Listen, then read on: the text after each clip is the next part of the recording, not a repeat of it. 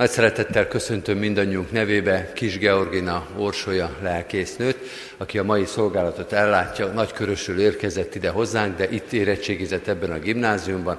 Ennek a hétnek ez az egyik specialitása, hogy régi öreg diákjainkat eh, hívjuk meg, akik lelkészi pályára mentek. Isten hozta, köszönjük, hogy elvállalta a szolgálatot. Helyünkön maradva hajtsuk meg a fejünket és imádkozzunk.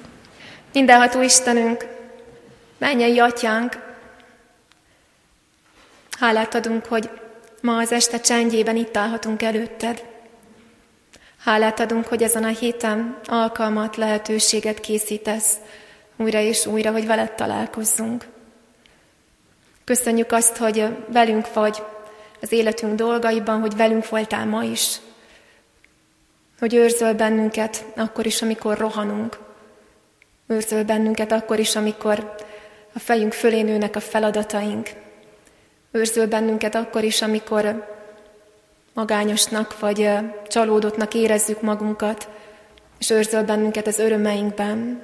Látod a vágyainkat, látod az egész szívünket. Köszönjük azt, hogy gondod van ránk, és hogy szavad van hozzánk. Így kérünk, hogy küld el a te szent lelkedet, és hogy nyisd meg a szívünket, hogy megértsük azt, amit te ma nekünk szánsz, Kérünk, hogy adj nyitott fület, adj türelmes szívet meghallgatni téged. És köszönjük, hogy itt vagy velünk. Amen. Isten igéjét a 103. Zsoltárból hoztam ma estére.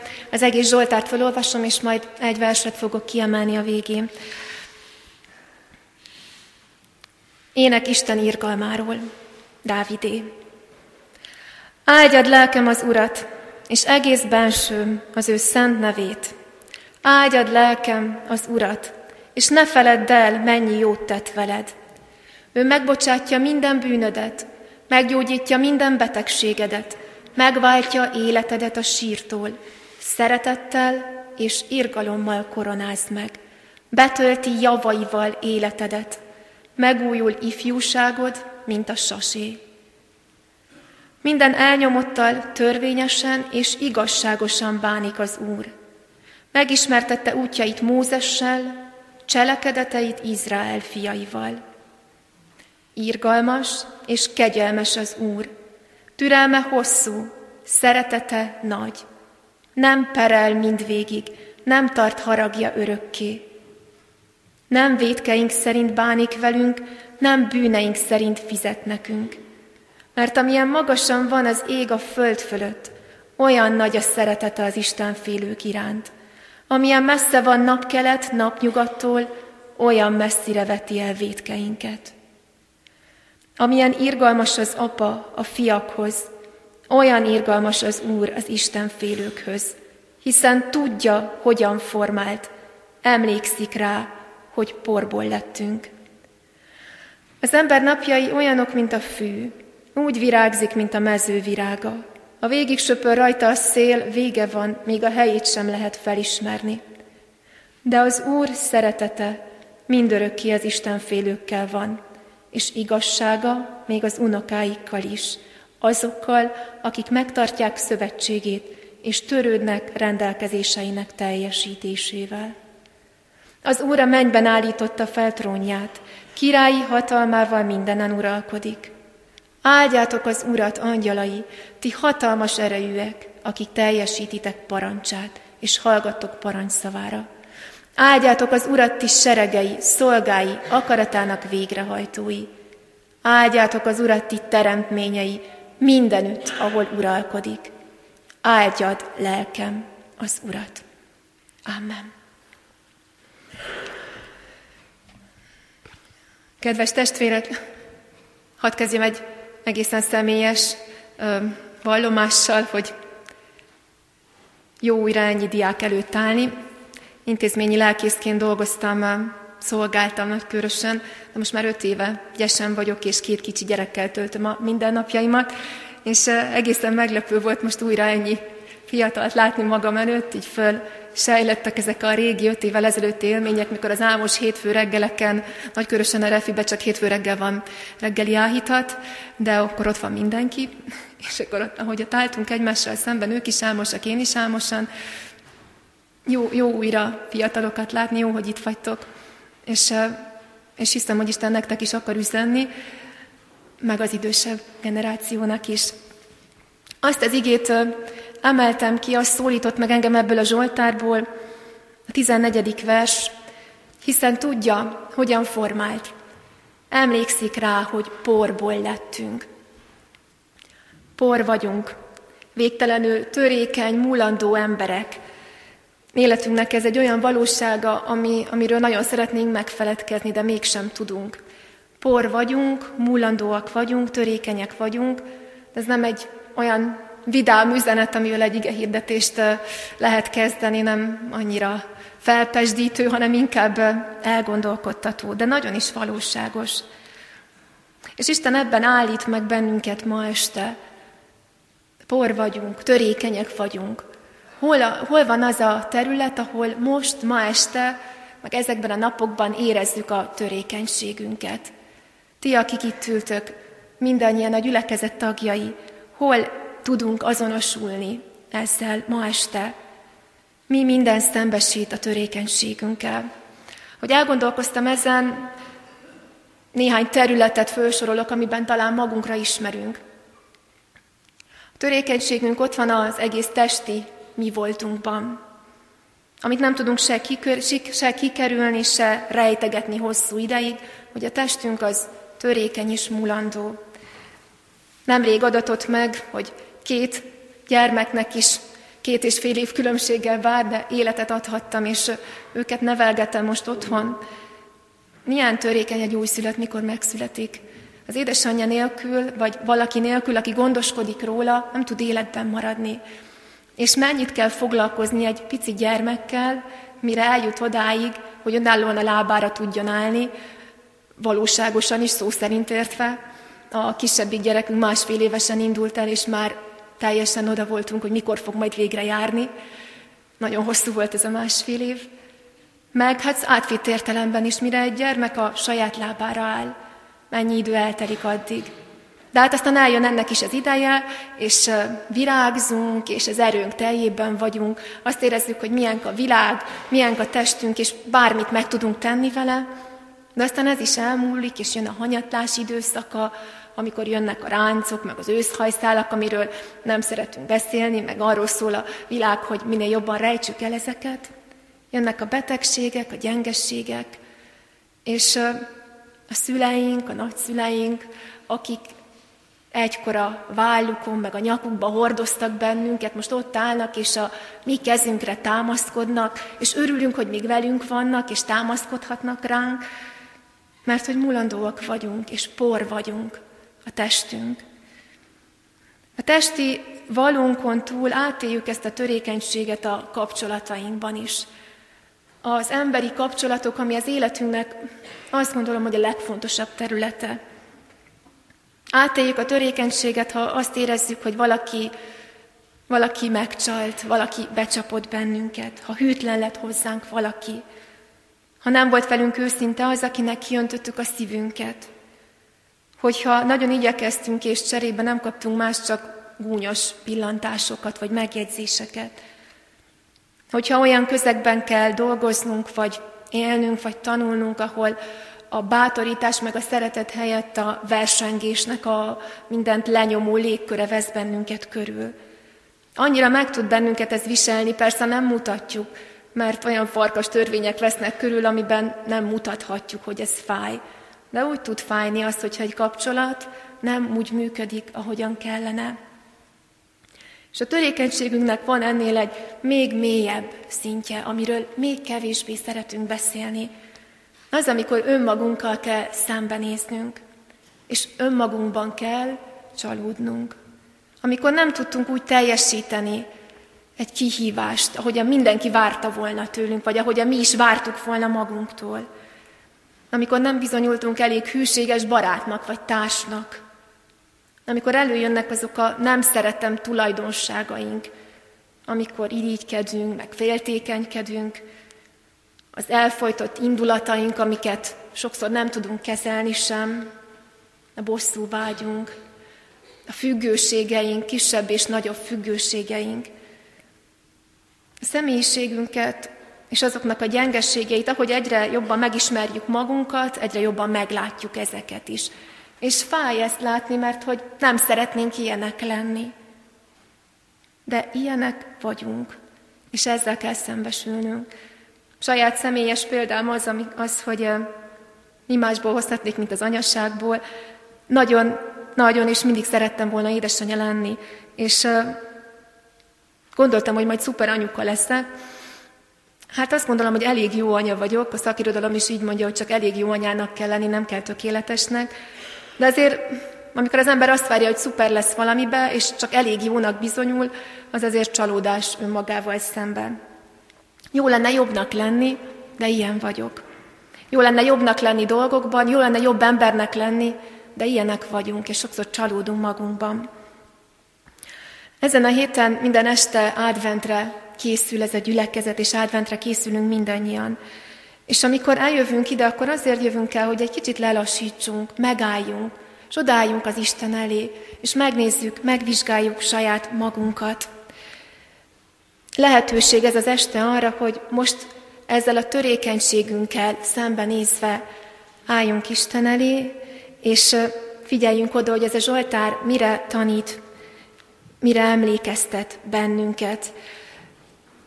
Bennünket, akik azért a törékenységünkben is várjuk az Isten közelségét, hogy közel lépjen hozzánk, mert ő az, aki egészé tud bennünket tenni. Az első, amivel kezdi ez a Zsoltár, az az, hogy Isten magasztalására és emlékezésre hív bennünket. Áldjad lelkem az Urat, és egész bensőm az ő szent nevét.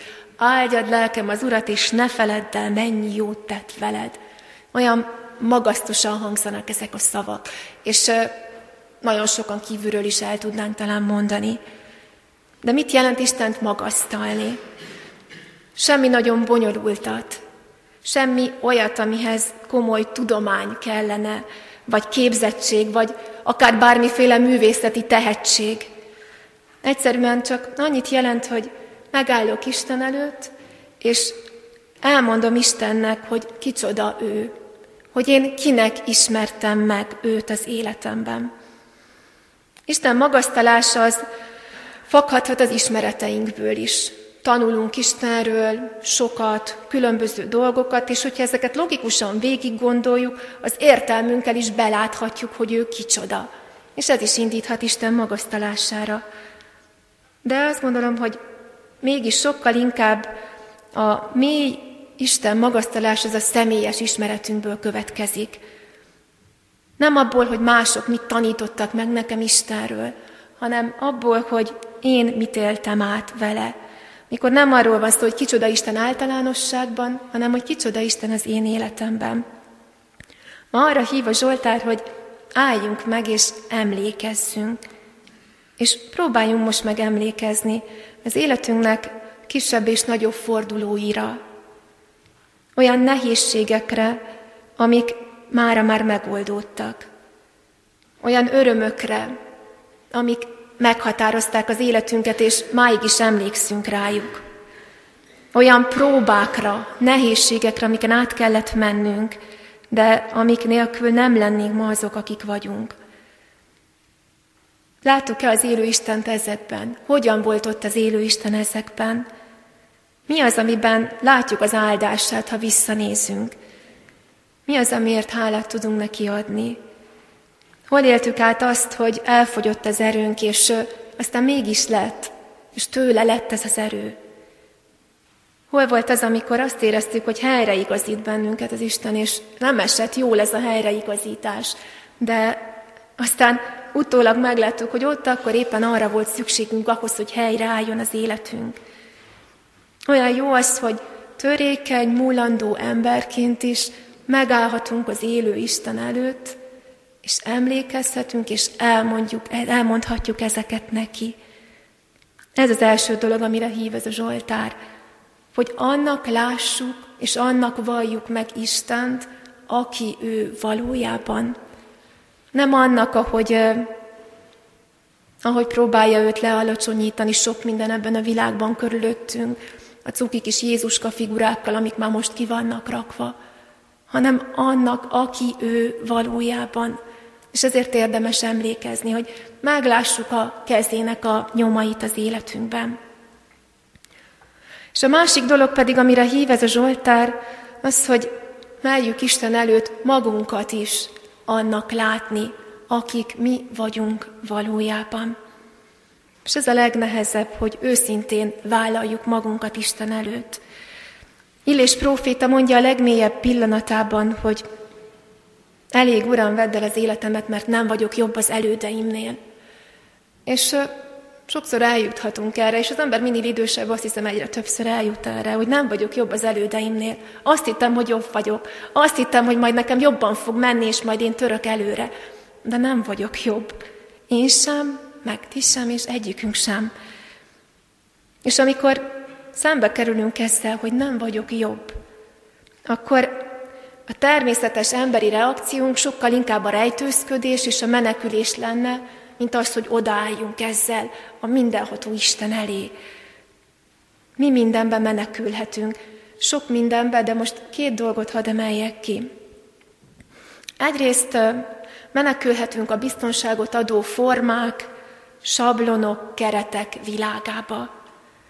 S vallásos emberként ez egy nagyon könnyű és kézenfekvő menekülési út. Sok-sok vallásos szokásunk, ami régen nagyon sokat jelentett, de mára már csak egy szokás, sok ilyen szokás mögött ez van. Úgy teszek, mintha, de már nem gondolkozom rajta, hogy miért.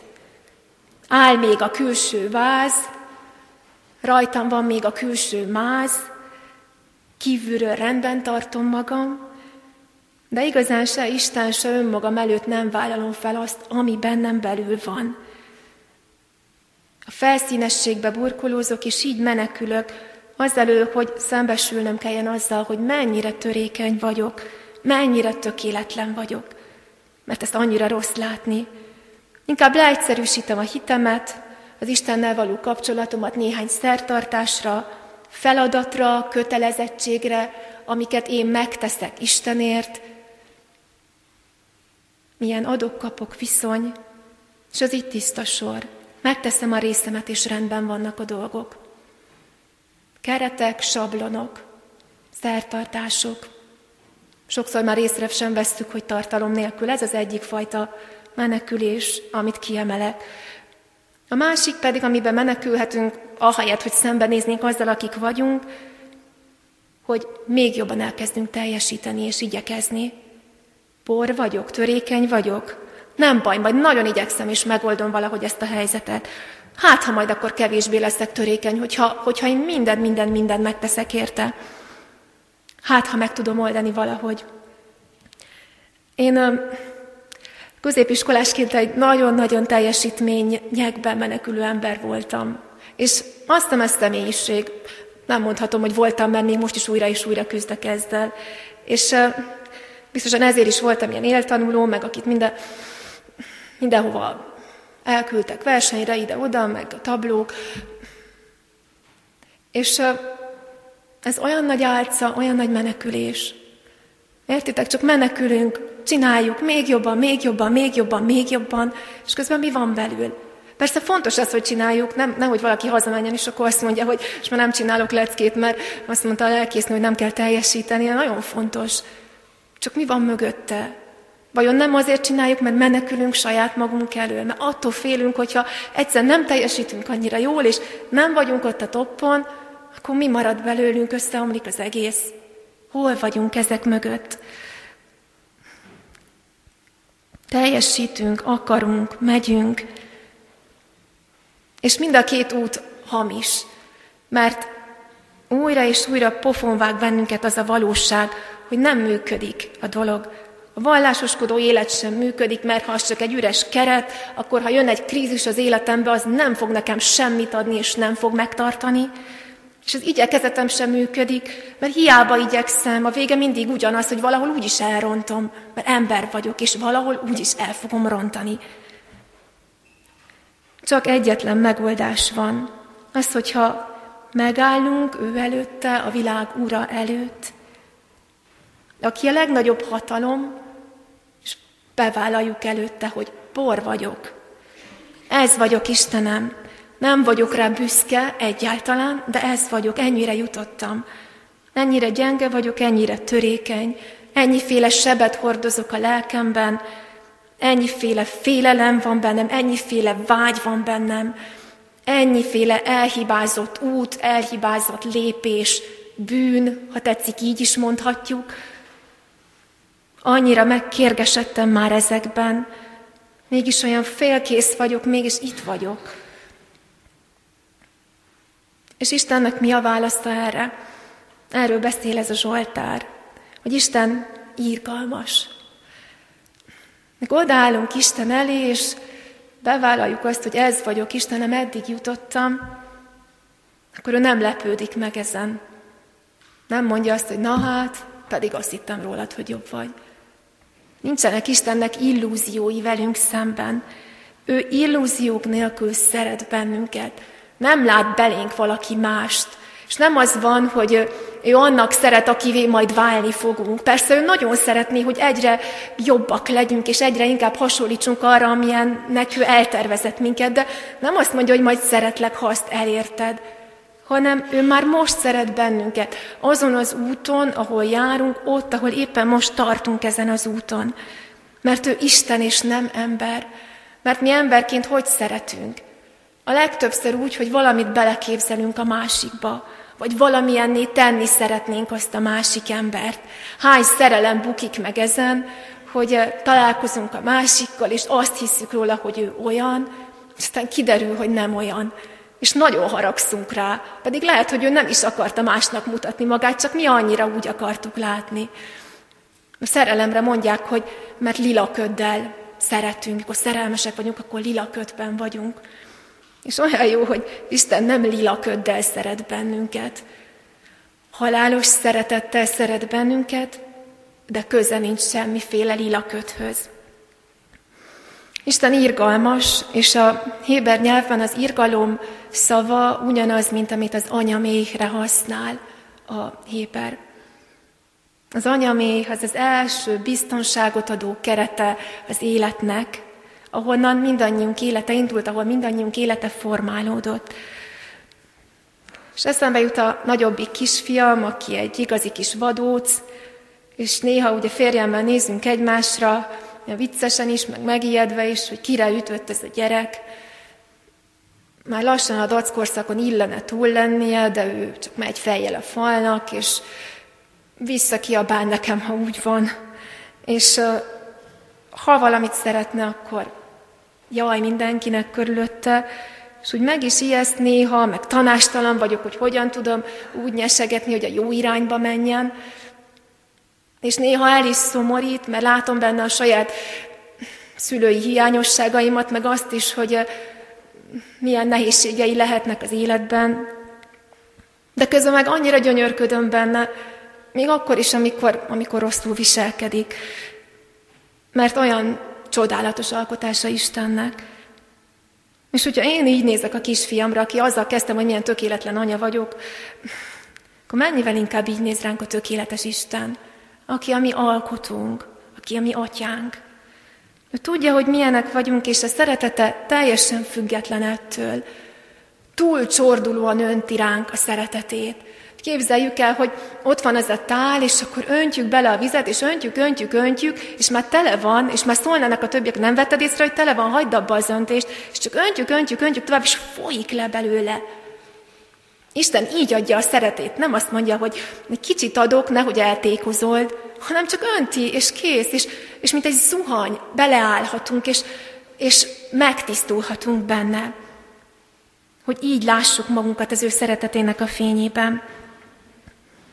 Mert bár ismer és látja a mulandóságunkat, a hibáinkat, az elrontott dolgainkat, a félbehagyott útjainkat, mégis arról beszél a Zsoltár, hogy nem védkeink szerint bánik velünk, hanem azokat valami felfoghatatlan messzességbe veti el. Amilyen távol van az ég a földtől, és amilyen távol van a napkelet a napnyugattól. Miért? Azért, mert azt szeretné, hogy változzunk, hogy formálódjunk, és mert a védkek szerinti bánásmód önmagában még soha senkit nem változtatott meg. Attól soha senki nem lett jobb ember, hogy megkapta, ami járt neki. Hogy megkapta azt a büntetést, és ettől ő jobb ember lett.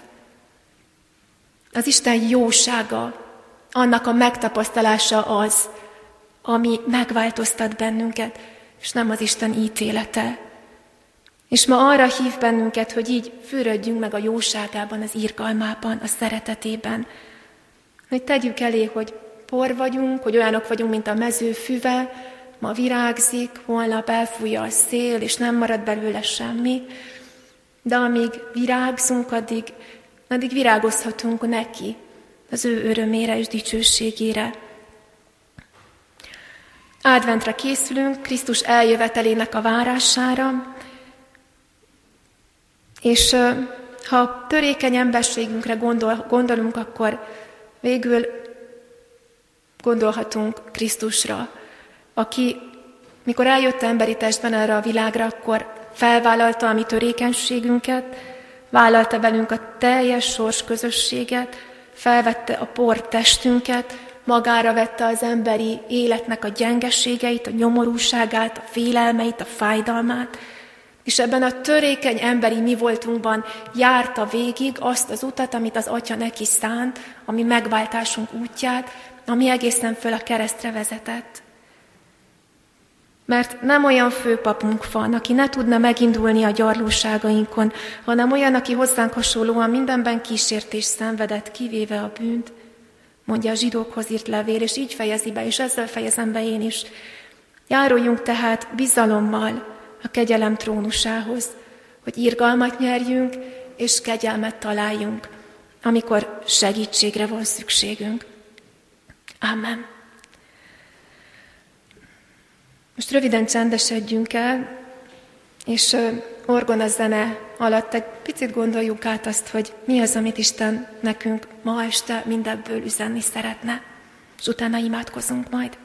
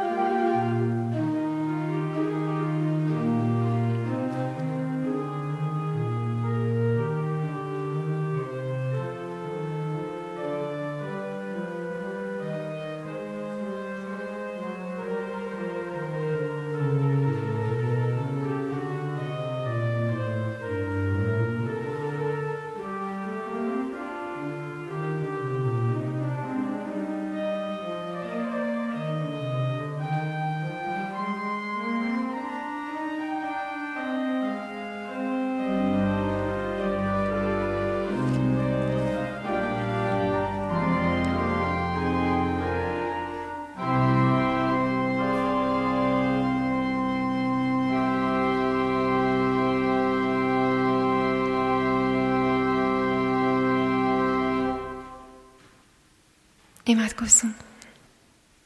Mennyei Atyánk, Jézus Krisztus által jövünk eléd úgy, mint törékeny emberek, hozzuk eléd a testi gyengességeinket, hozzuk eléd a megtört kapcsolatainkat, hozzuk eléd a személyiségünknek a sötét bugyrait, amit talán senki más nem tud, csak mi.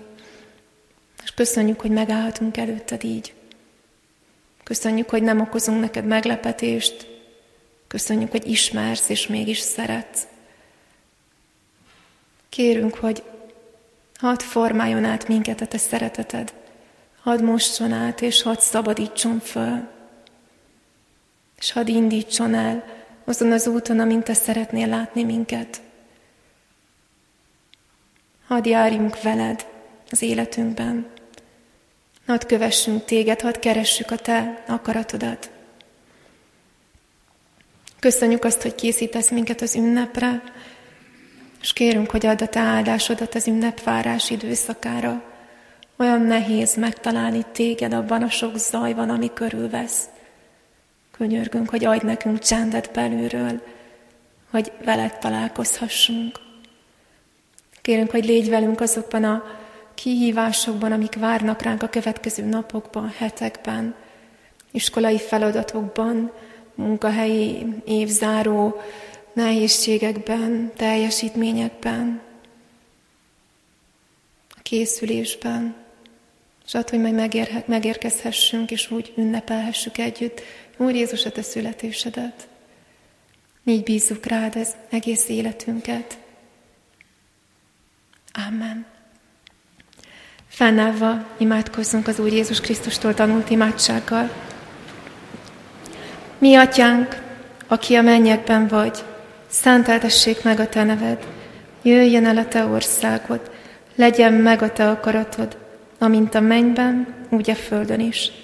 Minden napi kenyerünket add meg nekünk ma, és bocsásd meg védkeinket, miképpen mi is megbocsátunk az ellenünk védkezőknek, és ne vigy minket kísértésbe, de szabadíts meg a gonosztól, mert tiéd az ország, a hatalom és a dicsőség mindörökké. Amen. Isten áldását fogadjuk, és az Istennek békessége, amely minden értelmet felülhalad, meg fogja őrizni szívünket és gondolatainkat az Úr Jézus Krisztusban. Amen. Foglalja el a helyét a gyülekezet. A hirdetések következnek, és itt a hirdetések legelején én kaptam szót, hogy bemutatkozzak meg, hogy így röviden meséljek magamról, már itt azért az ige hirdetés közben mondtam dolgokat. 2000-ben, kereken 2000-ben végeztem itt a gimnáziumban, de elég messziről kerültem ide értről, Budapest mellől. Egy érdekes történet, hogy hogyan kerültem ide, de ezt most nem fogom elmesélni. És innen itt a hat év alatt végig arra készültem már, hogy lelkipásztor lehessek, egészen kicsi koromtól kezdve ez a vágy volt bennem, így aztán Budapestre kerültem a teológiára, és ott végeztem 2006-ban, Gazdagréti gyülekezetben voltam beosztott, segédlelkész, aztán beosztott lelkész, most pedig nagykörösöm vagyok már 7 éve, amiből két és fél évig a gimisek között szolgáltam, és azóta pedig gyesen vagyok. Gazdagréten ismerkedtem meg a férjemmel, aki informatikus, és uh, egyébként pedig uh, a ő felnőttként, majdnem felnőttként tért meg Gazdagréten, és uh, hát amit én hozok a hagyományokat és a egy nagyon erős református gyökerű családból, nagyon erős református neveltetést, ő meg hozza a frissességét a hitének. Én nagyon szeretem az orgonazenét, ő nagyon szereti a modern dicsőítő zenéket, és aztán így kölcsönösen hangoljuk egymást, és most már én is nagyon szeretem a modern dicsőítő zenéket is például, de sok minden van, amiben így formálódunk. Itt született meg nagykörösön már a két kisfiunk, Selby ő négy és fél éves, és már óvis, és Bendegúz, aki reméljük, hogy most nem sírva vár engem otthon, ő két éves, és még egyelőre gyesen vagyok otthon a gyerekekkel, vagy hát a kisebbikkel, és jövő szeptemberben folytatom majd a szolgálatot, hogy hol és milyen keretek között, azt még egyelőre nem tudjuk, nem látjuk, de remélem, meghiszem azt, hogy Isten fog vezetni bennünket. Köszönöm szépen, hogy meghallgattatok.